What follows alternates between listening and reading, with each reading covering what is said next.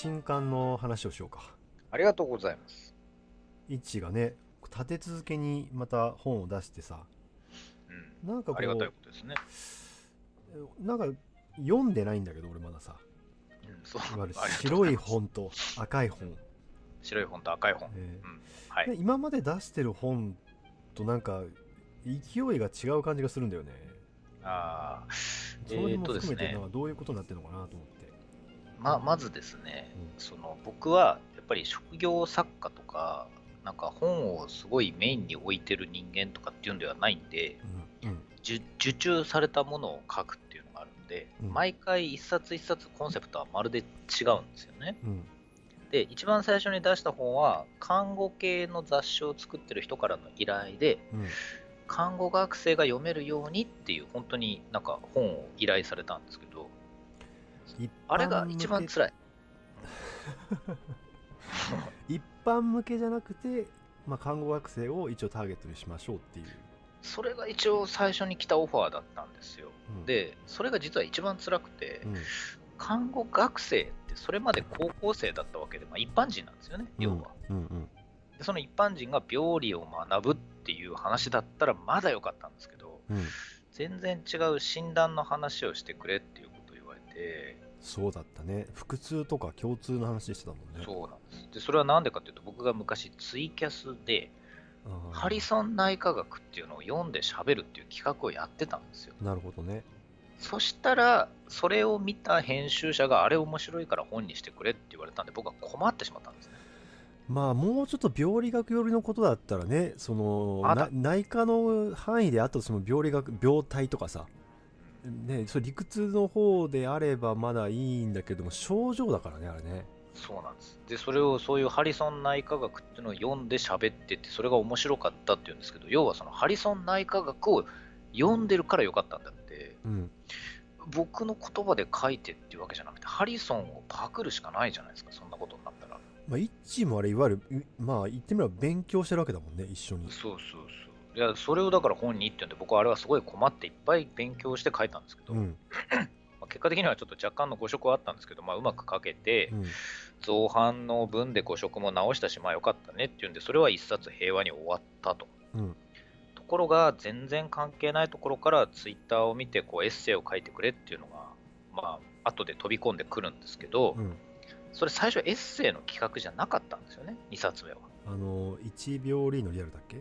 それです。は。い。で、それは、なんか病理の本を書いてくれって、お僕がなんかツイッターでフォロワーが多くなってきたから、いろんな病理に声をかけて、その代表編集をやってくれって言われたんですけど、あそそんな僕、たかだか当時まだ39歳、もう今も40歳ですけど、39とか38とかであ、うん。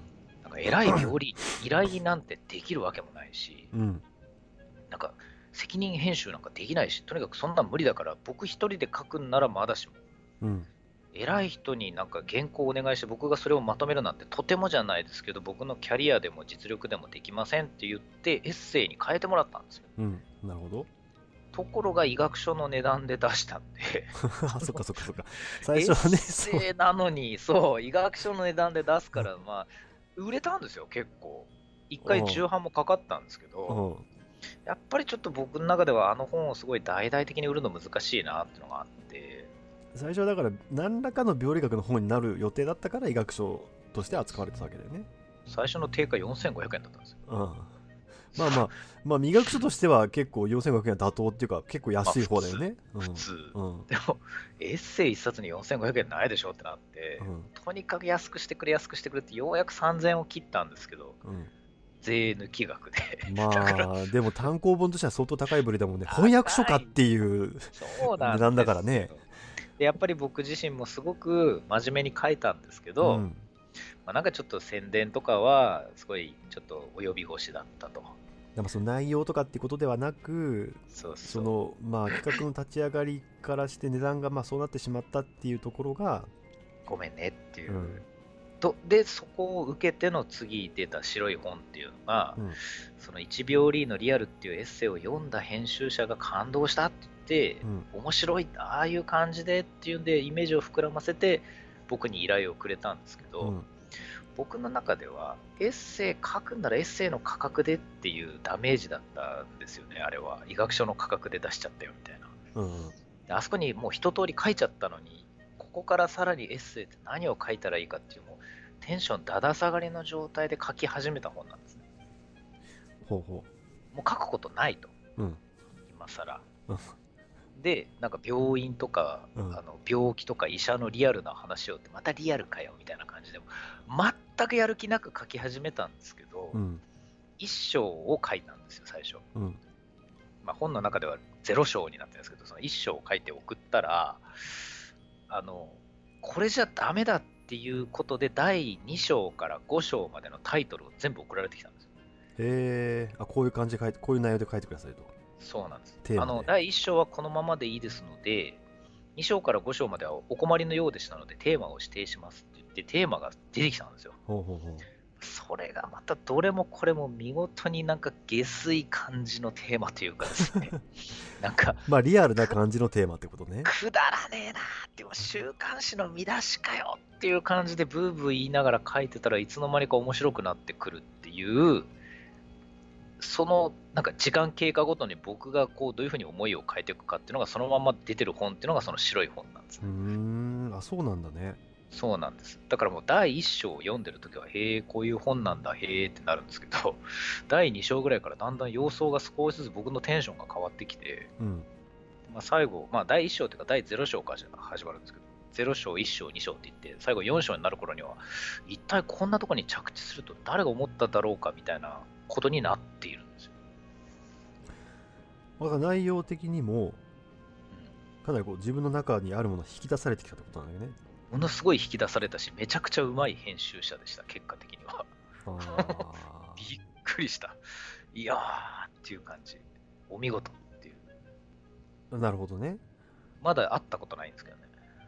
うん合わないよね一致ねまあ離れてるっていうのもあるんだろうけどいや、なんか一回会いに来ますって言ったんですけど、いや、別にめんどくさいんでいいですって、まあ、いずれ会うこともあるでしょうって言って、2回ぐらい断ったんですよ。うんまあ、本当にいずれ会うこともあるだろうなと思ってたら、本当に会わなかったんですけど、うんで出版しちゃったんですけど、うんそしたらこの間、あの別の会社の営業の人とコラボ営業の企画がたまたまあって、うんでそのメールが来たときに あの、その編集者が会いたいって言ってるのに会わせてくれませんって泣いてますっていうメールが来たんですよ。ごめんねって感じ。す いすいませんでしたみたいな。書かれちゃったみたいな。そう、それが白い本。白い本ね白い本。な題名なんだっけ？えっ、と、ビオリー・ヤンデルのうん。大真面目な独り言。うん。まあそれも僕のアイデアじゃないんですよ。うん。いいタイトルだなと思ったけどね。そう、そこなの。そこ。それが僕最初すごいこのタイトル、別に何とも思わなかったんですよ。うん。つまり僕のセンスだともっと違う名前をこねくり回して、うん。ちょっと言い切った名前とかを最初考えてたんですけど、うんうん。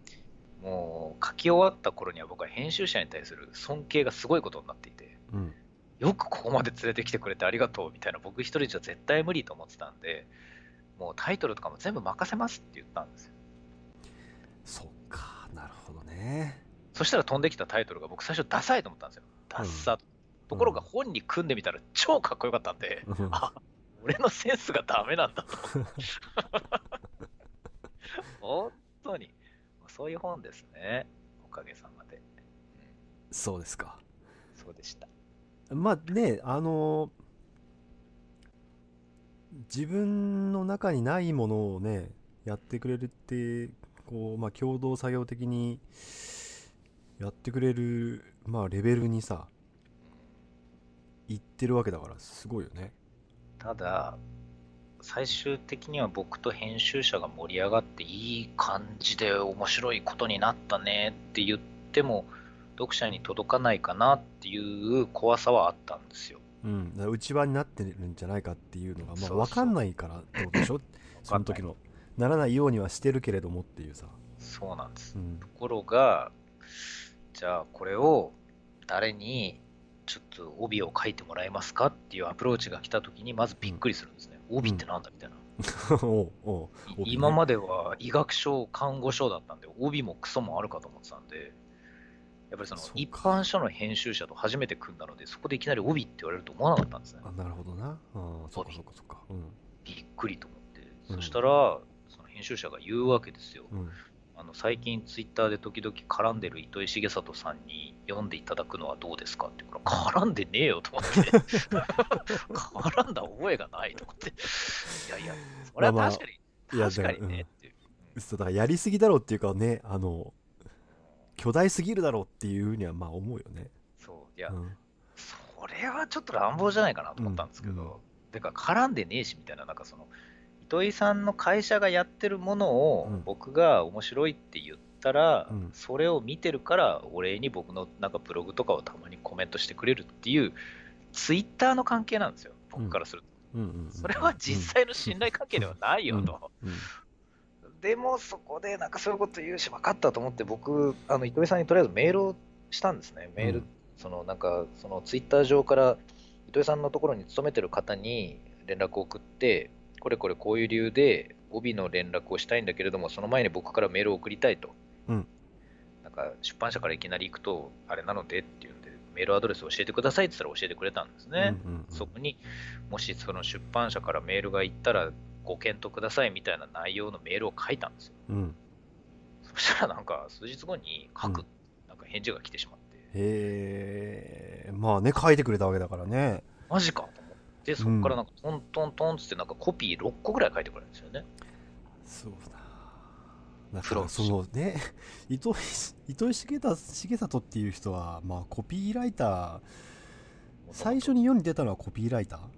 そうです。うん今素晴らしい表現だと思うんですけど、最初に世に出てきた時はやっぱりコピーライターとしての面が大きいわけですよね。めっちゃくちゃ売れてたもんねうん。っていうかその子供の頃の自分俺でも知ってるぐらい売れてたもんねそうそうう。んジブリだってそうだし、あまあそうだねあとあのー埋蔵金ね埋蔵金もそうだ。んとにかくだから企画をしてテレビに出て、うん。コピーを書きとかってもういろんな方向でうん。ずーっと有名だった人がインターネットにも入ってきて今や手帳もなんかプロデュースしたり犬猫のためのアプリを作ってみたりとかいろんな本を出したりとかまさになんかネットの世界ですごいもう大活躍の巨人なわけですよ。うん。ただそれだけに巨人のこう動向にって僕が安易にそういうところに乗ってっていいのかっていうのは分かんなかったんですよね、まあわかんないよね。うん。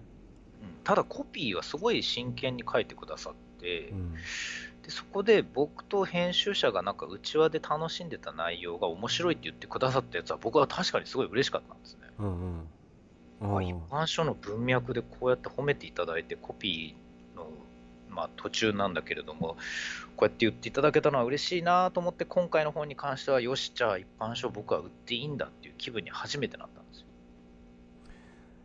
でその第三者に認められたっていうことにプラスしてそれが糸井重里だったっていう話だよね。そこは本当にありがたい話ですね、うん。やっぱりね。すごいよね。まあっていうかやっぱ6個ぐらいコピーパッて出てくんだねそれはしかもちゃんと時間を置いた上でうん。6個ぐらいの方向性が出るんですけどうん。その中で僕はこの A 案が一番いいと思うというふうに順位付けまでして送られてくるんですよ。で僕はそれを見たときうに、ん。なんか迫力を感じました。ああ、こういう仕事の仕方なんだ、みたいな。だこうあれでしょ腕相撲をやる前に組んだらあやべえこいつすげえ強えって分かる瞬間みたいな感じだよね。うん、それはうん。本当にいい表現。あのですね、本当にそう。だから見た目も強そうなんだけど、手合わせたら、あってなるっていう。あダメだこれって思うやつだよね、ああ、すごい、みたいな。ああ、すごい、みたいな。うんどうやってかっこ悪くならないように負けよう、みたいな、そういう感じですよね。いやで、その大和書房という出版社はやっぱりもうなんか健康本みたいなのに化するような本も時々出してますし、うん結構ギリの本を出すんですね。攻める本。うん。攻める方ね。尖ってる一方ね般向けにううん。売れそうな内容は、まあでも、そこまでひどい出版社ではないんですよ。うん。まあまあ、せっかく出していただいて、僕はもう今、恩しかないし、実力を信じてますけど、最初調べたときは、ギリギリ危なくないぐらいかなと思ってたんですけど、やっぱりなんかそこで躊躇せず、糸井さんにとりあえずお願いしようっていう、うん。そのノリもすごかったし、うんあと編集者が送ってくる手書きの手手紙の字が丸っこいんですよ、めちゃくちゃ。そうそれは何の関係があおるの前、大丈夫か？大丈夫か、この字でって思うんですけど、やり手なんですよ。だから、あーなるほどね。なんかですね、その、うん。なんか一版書を作ってる出版社のうん。医学書を作ってる人たちとは違う戦い方っていうのが見えてちょっと面白かったですね。あー。だから俺らの周りにはいないタイプの才能なんだよ多分ねおそらくは、うん、うん俺らの持ってる才能がある人の像っていうのはやっぱ偏ってんじゃないかな。いやーそれいいセリフですね。その通りで、やっぱり僕らが普段これはすごい人だとかって言ってる人もすごく狭いところから見てるんだなっていう感じがしました、もちろんそういう人たちもすごいんだけど他にもすごいっていう類類型がいっぱいあるっていうそうですね。ことだよね、でこの本うん、実は結構書くの大変で、うん。前の1秒リードのリアルってなんか3、4週間ぐらいでバーって書いてるんですけど、うん。今回のはすごい時間かかったんですが、うん。ほぼ同じ時間をかけて、もう一回その丸善出版って1秒リーニのリアルのところと、うん。今度は病院の選び方みたいな本を書いたんですね。それが赤い本ですか？そう、赤い方。ああそうかそうか。両方丸善出版なのか。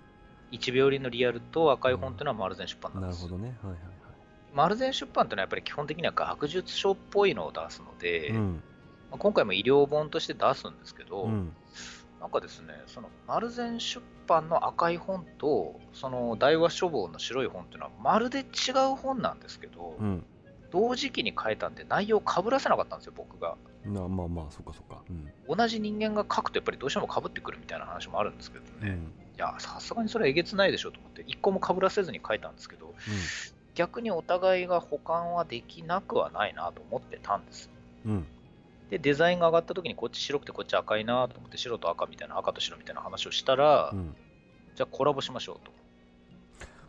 まあ柔軟というか早いよね早い。うんえその白い本赤い本って言い始めたのはイッチなの？一応僕ですね。うんそれ俺すすごいあそれすごいと思うねいやー、でもですね、これはやっぱデザインが同時期に上がってるってのは、本当に同時期も同時期で、うん、まあ見たらもううん同じ日にメール来るんですよ。う んそうっすかいや、本当にだから同じ時期っていうか、同じ日に来るんですよ。うんうんで僕はメールをこう、なんか、出版社ごとにフォルダ変えてるんですけど、うん大和書房と丸善出版にそれぞれぶち込むときに、この2つ、同じフォルダでいいんじゃねえかなって一瞬思ったんですよね。だから、シャッシャってこと、ほんとだってもう2時間も違わないんですよ。2つのデザインが送られてくる時間が。だ2つとも2つの会社とも同じぐらい仕事が早いってことなんだよね仕事の進行が早いうん早いです。早いですね。いやそうかまあでもまあそのデザインを見た瞬間にあこれは白い本と赤い本だと思ったってことだと思うんだけどさでそれはその偶然なのかもしれないけどあその戦略的意図があってそういうふうにしてるのかどうかっていうことはまあ置いといたとしても分かりやすいよね、これはたまたまなんですね。うん、だからそのね俺はその一まあ大学院生の頃から知ってるわけじゃん。まあ15年ぐらい知ってるわけじゃん、まあ、間抜けてるけどさ。そうですね。う。ん。だからなんつうの？こうどっちかっていうとさ、まあ、俺もそうなんだけどイッチもより狭い方に行こうとするタイプだったじゃん。あー。うん。その好みとしてさ。そうです。それがだよ今さ白い本と赤い本って言ってんだよ。もう覚醒の感あるよねなんか。うん、ただですね、覚醒の感についてはやっぱり大和書房が強い。あそあの白い本はやっぱりすごい一般的に出したんですね。病理ヤンデルの大真面目な独り言っていうタイトルの付け方といい、ううん、白さといい、うん、選んでるイラストレーターの種類といい、ね。うんテーマの立て方といい、すごく僕が普段追っかけない方をすごい丹念にやってくれた。うん。メジャー感あるもんなやっぱり。メジャー感一。般っていう感じがあるもんね。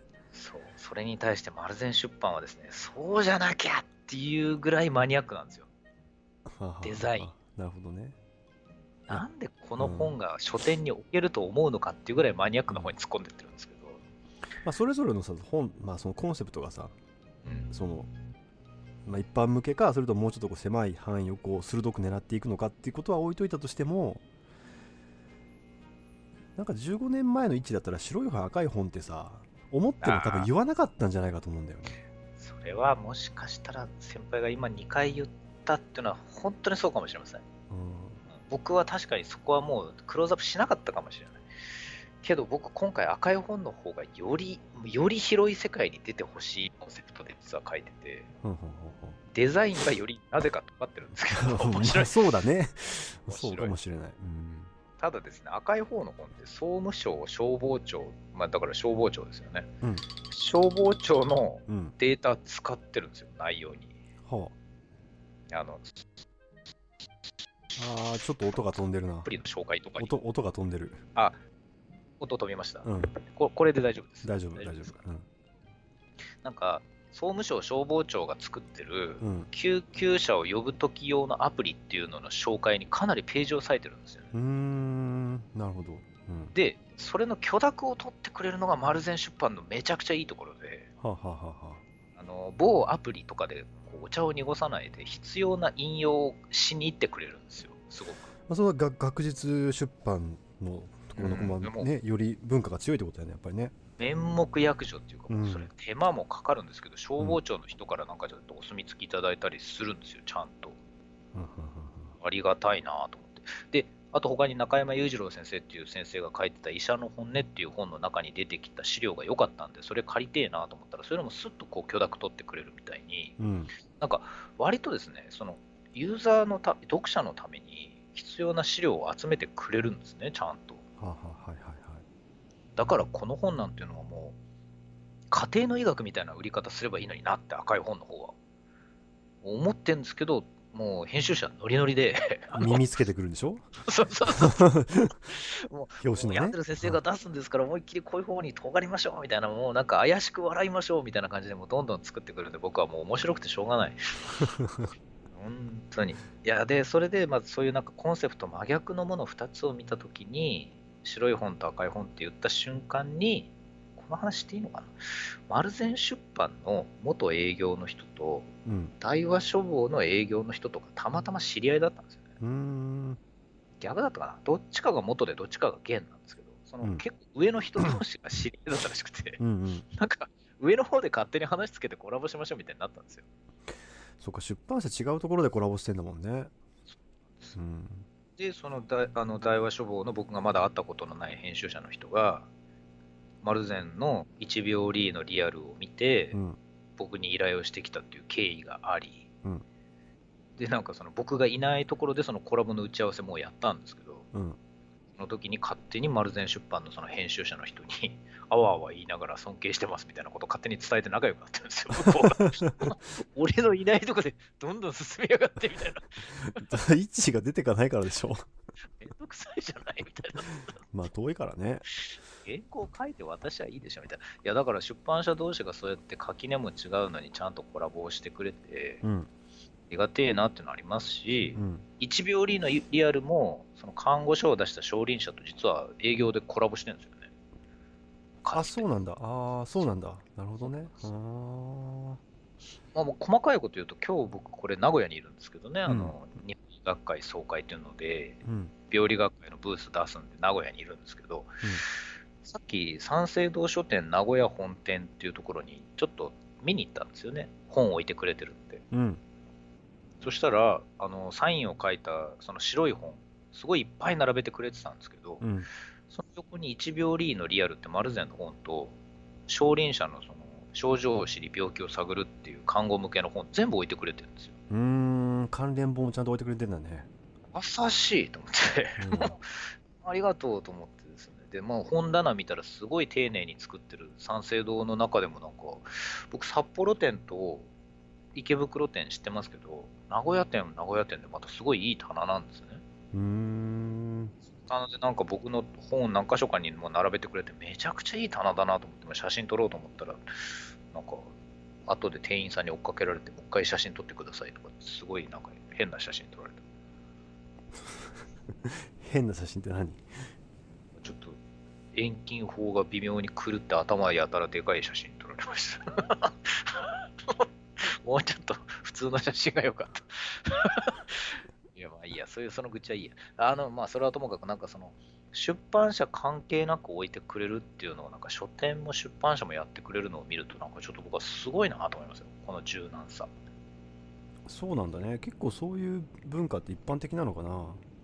いいや、わかんないですけど、なんか本屋さん、書店員っていうのは僕昔からなんか尊敬して追っかけてますけど、うん。彼らはそうなんですよ。とまあにかく、そうだね。そう書店員さんはそうだな確かにな。とにかく客のためにこういうふうに並べたらこっちも買いたくなるよねっていうのを毎日棚作ってくれてるんですけど、うん。出版社がそうなんだなっていうのはこうなんか見てて面白かったですね。うーん。まあお互いにねメリットがあるからもちろんやってるっていう前提はあるんだろうけどねそうでしょ。ただ、うん、そんなにそこをガチガチにねうんしてはいないってことなんだねまあすごい身も蓋もないこと言うと、うんどれだけ言ったって僕の本なんてですね、そんな本屋で本気で展開するほどではないわけですよ。うんそのエスカレーター前の一番でかいところに棚をジャーンって作るまでは普通はしないんですね。うんなんですけど、そのフロアの端っこの方であったとしても、なんかちょっとコーナーを一時期作ってくれるっていうのは、そこにやっぱり気持ちを作って、棚を作ってくれる人がいるってことで、なんか見に行くとグッときますね。マジかと思って。ねいや大変だと思うんだけどねうん、いやありがてえなと思うし、なんかちょっと写真撮って親にでも送ってやろうかなと思いますもんね、やっぱり。あの骸骨書店員本田さんっていう作品をちょっと思い出したんだけどさあー僕、スマホに入ってます、いまだに。Kindle でも買いました。好きですよいい作品だなアニメも良かったよそうか、あれもアニメになってんうだ。ーんまあ声優が声優が豪華だったんだけど。あー、あれは豪華声優でやるべき。まあいやそうそう。あの表情が動かない人がキャラが多いじゃん。仮面とかでさ。確かに。だから声の情報量が多くないとそのニュアンスというか感情が多分伝わらないと思うんだけどよりね、あーなるほどな。うん、みんなまあうまいんだみんな。っていうか、まあ、うまい人がみんな揃っててさ。わそれも。込みで。で元々のキャラクターが結構強いからさ。で書店あるあるが面白いでしょ。そうですね。いい作品だった、骸骨書店員本田さんはう、ん、あれは本当にいいので、なんかみんなに読んでほしいですね。そうだね。俺はねペストマスク係長がめちゃくちゃ好きなんだよね。うん僕今何を言おうとしたかって次言うの多分ペストマスクでした。本当に。うんあれいいですね。いいキャラじゃんなんかさあの外見で結構めなんかもう元も子もないこと言うじゃんなんかそういうのが声優の力で何倍になってるのかっていうのを想像するだけで、ああ、いいねって思いますね。日笠陽子さんっていう人がやってんだけど、ああ、日笠陽子さん、僕、まあそれ名前聞くの3度目ぐらいかな。うんお姉さん声の中でバリエーションがいっぱいある人なんだよね その評価すごいな。いいな。可愛いお姉さん声も。もあるしセクシーなお姉さん声もあるし強いお姉さん声もあるしっていう戦うようなね全部やる人なんだけどもう超可愛いお姉さん声であの元も子もないセリフを言うんだよ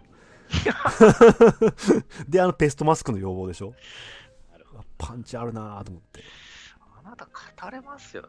その声優の話が込んでいいです？もうこれ会話、話どんどんずれてきますけど。うん。あの、あなた、ちょいちょいこう引用のアカウントじゃなくて、あの個人のアカウントもそうですけどね、うん。声優さんと時々リプライ飛ばし合ってるの、もう笑っちゃいますよね。いやいやまあたまにっていうかもうねあの、うん、あの何度かあったんだけど俺はもうあれずっとリプライの内容を考えてるよ全部ダメなんじゃないかと思う。なんか何を送ってもダメな気がしてさ、あわかる。うん、ごくごくこうなんかね儀礼的な会話をねさせてもらっただけなんだけど。わかるわかうん。る。でもそういうところに、ちゃんとなんか聞いてますよ、見てますよっていうのを出してくださるってありがたいですよね。本当にその園崎美恵さんとねあのね池澤春菜さん。矢沢さんね。やっぱなんかアンテナの感度がちょっと常人とは違うよねそう、やっぱりすごいな。うんよくそんなね、我々、我々この2人やってることなんてね、末端でちょっと楽しそうに喋ってるだけの人たちによくアンテナを伸ばしてね。いや、あれはすごいな。本当にそう思いますうん、すごい、すごいな。うんいや別にその名のある人からの声が嬉しいとかじゃなくて、そういうことができるっていうのそうがどれだけすごいかっていうのが分かるんですよね。うーんまあ、いろんな人の感想が嬉しいのは全部一緒なんですけど、うんそうまあねそうだよね、うん、にしたっていろいろ声が飛んでる中でよくそういうところまで聞いてくれたなっていうのはありますよね。ある。ある、素晴らしい。ありがたいことだ。何の話だか分かい。や、もう僕の本の話からね、ありがとうございますね。じゃああと23分グラビティウォールっていう曲の話する、ああ、アニソン投げつけるやつ、ね。そう、えっと、レクリエイターズっていう、まあ、オリジナルのアニメーションがあって1年2年ぐらい前かな、うんと、ヒロエレイさんっていうさ、うん。あのブラックラグーンを描いてる方？はあは。あ。が原作、まあ、原案を務めたらオリジナルアニメーションなんだけどで、えっとまあ、監督は青木さんでも有名な人なんだけどえっとまあいろんなファンタジー世界いろんなだからアニメとか漫画とかラノベのキャラクターがファンタジー世界から現実世界に来るっていうはで複数のところから来てさあ。はあ。でなんかちょっとこう戦ったりするんだよね敵味方に分かれてあーでさら、に、まあ、ちょっとフックとして面白いのは原作者とキャラクターが合うんだよ現実世界でほうほう。うんうん。でそこでなんかその、えー原作者はそのキャラクターとどう接するかっていうかさ要はクレクリエイター論にもなってるわけねそこにだからその原作のヒロエレイさんの多分考え方とか思いも載ってるしいろんなキャラクターから来るから全部キャラデザを用意しなきゃ世界観とキャラデザを何個も用意しなきゃダメだっていうすげえ面倒くさいことをやってるっていうのもあるしああ、分かった分かった。なるほどな。いろんな世界から飛んでくるからそうなるんですね。プリキュアみたいな魔法少女から飛んでくるキャラクターもいればなんかすごいこうまあえーっと殺伐としたさハードボイルドな世界から飛んでくるキャラクターもいて全然世界観っていうかキャラクターが違うわけ、あーいや、凝ってんな。うん、っていうのをツークールのオリジナルアニメでやったっていう結構挑戦的な作品だったんだけどさ、ツークール。長いっすね。うん、で基本はまあバトルものだからうん。キャラクター死んじゃったりもするっていうハードな世界うんのうん。第第1クール目のオープニング。あー。えーとですね、この曲を今の話を聞かずに聞いた時の最初の印象は、うん。えーとですね、ゲーセンで、えー格闘ゲームはい。をやってる時のあのコインを入れる前の画面でかかってそうっていうイメージ。ああのですね、ゲーセンの格闘ゲームって僕の中ではストストリートファイター2のかなり後期のやつぐらいまではやってるんですよ。ーうん。スーパーストリートファイター2とかもスーパーストリートファイター 2X じゃなくてもうとにかくスパ2、スパなんとかとかってうん。もうどんどんやってた、いつまで2やねんっていう、そそうのね3じゃねえのかって何回も突っ3じゃ込まれてるねえのかよ、そう。あのハイスコアガールでもね、そうね。もう言われてたやつ。んそうだからああいうのをやって、キングオブファイターズとかもなんかそういうのもやってるっていうあのオープニングっていうのもいろんなキャラクターが出てきてそれこそオールスターでわーっと出てきてっていう時に、なんか錯綜してこれからもうなんか血で血を洗うバトルがっていう時になってる音楽系なんですね。あまあ確かにな打ち込みっぽいというかなんて言うんだろ仕込みっぽい。うでちょっとこう重厚な感じがしてそうです。うんなんかですね、なんか緊張感が大事なんですね。うん。だから絶対緩まないっていうのと、うーん、なんて言うんだろうな、カットインがすごい多用されるんですよ、曲の中でも。カットインってどういうこなんですかね、アニメでカットインっていうと、シャーってこう、なんか人のなんか目線とかがわって入ってくるみたいなイメージなんですけど、とうん。ゲームとかでよく入るんですけど、音楽もそういう感じで出てたら、ザーンって入ってくるみたいな、なんか音色が塊でわって横から入ってくるみたいな感じで次から次へとカットインしていくみたいなこう映画的演出みたいなですね。そういう感じで作られてるなっていう感じ。あんまり、ーそうだね。うん、なんかうん確かにこれゲームとかアニメ以外であんまり出てこないタイプの音楽なような気はしたんだよね。で、気がします。うん、単純にこう、まあ、かっこいい曲だしそのオープニングの映像も込みで俺はまあ印象に残ってるからああそこ見たいな。あのイントロのところが流れてきたとところにこうタイトルがちょっと凝った感じで出てくるんだよね、はあはあなるほどなるほど、うん、それがすっぱ盛り上がるんだよ。で女性ボーカルもかっこいいじゃん。ああいやかっこいいです、うん。かっこいいですかっこいいです。うんかっこいいかっこいい。だからそういう。ねそういうのがまあ全然文脈がないまま音楽がまあす結構好きな人が聞いたらどう思うのかなっていう意味であ聞いたんだけど。と、本当にアニメだっていうのもなくかかったら、じゃあ何を想像するかっていうと、なんだろうな、ハリウッド映画。あみたいな。あ確かに洋楽感ちょっとあるかもね。あります。あとはですね。音の感じが。なんかコロシアム。みたいなイメージ、あー。あそうかそうか。まあだから海外映画のうん。なんかちょっとうーん殺し屋。まあ戦争ものじゃないんだな。どなんかなんだろうね。えっ、とね。SF かなやっぱり。SF かあとは、あの WWE っていうショービジネス的なプロレスがあるんですけどああはいはいはいはい。あのイメージっていうんですかね。ああの入場曲的なってこと？そうです。うんまあ確かにそうだな。そう。うーん。これに乗ってザ・ロックとか入ってきそうみたいななんかそういう感じかな。アメリカそうだな。うん。アメリカ感あるかもしれないね。そこ大雑把なこと言うと。これはもう完全に雑な印象なんですけど、うん。なんか、うで、今聞いてみると、やっぱりいろんな世界からいろいろキャラが飛んでくるっていうのは、あながち間違っちゃいないんですよね、だから。そうだからリングインしてくるみたいなことでしょ？入場してくるみたいなね。そうそうそうそう。まあ、スマブラでもいいんですよ、だから。スマッシュブラザーズ。あそうあそうだね。うん。あそっかそっか。そういうことそういうことだな。そういうことだな。確かに。そう。アニメ界でスマブラをやってる感があるんですよ。うん確かに。それはそうだ。ってとこかな。はい。だから、いや、本当にまあ、そういういい感じですねっていう感じですね、本当に。ね。はい。もう一個ねブギーポップのオープニングも若干ちょっと同じ系統の感じがするんだけどまあいずれ。ブギーポップは笑わない。はいあれはね、相川に原作を読めと長いこと言われてるんですよ。あれまだ続いてるしねそうなんだ。読まんとダメだろうな。もうそろそろ読めるな。でももう読めるな。これだけの文脈を持ってたら今僕は読んでいい気がするな。いやいいいい別にいつ読んでもいいと思うけどさでも確か俺も原作読んだ読んだ方がいいな 全部とは言わないまでもね ですよね。うんいい。僕そういう方読もう。よし、決めだ。読む。はい今日は以上です ありがとうございます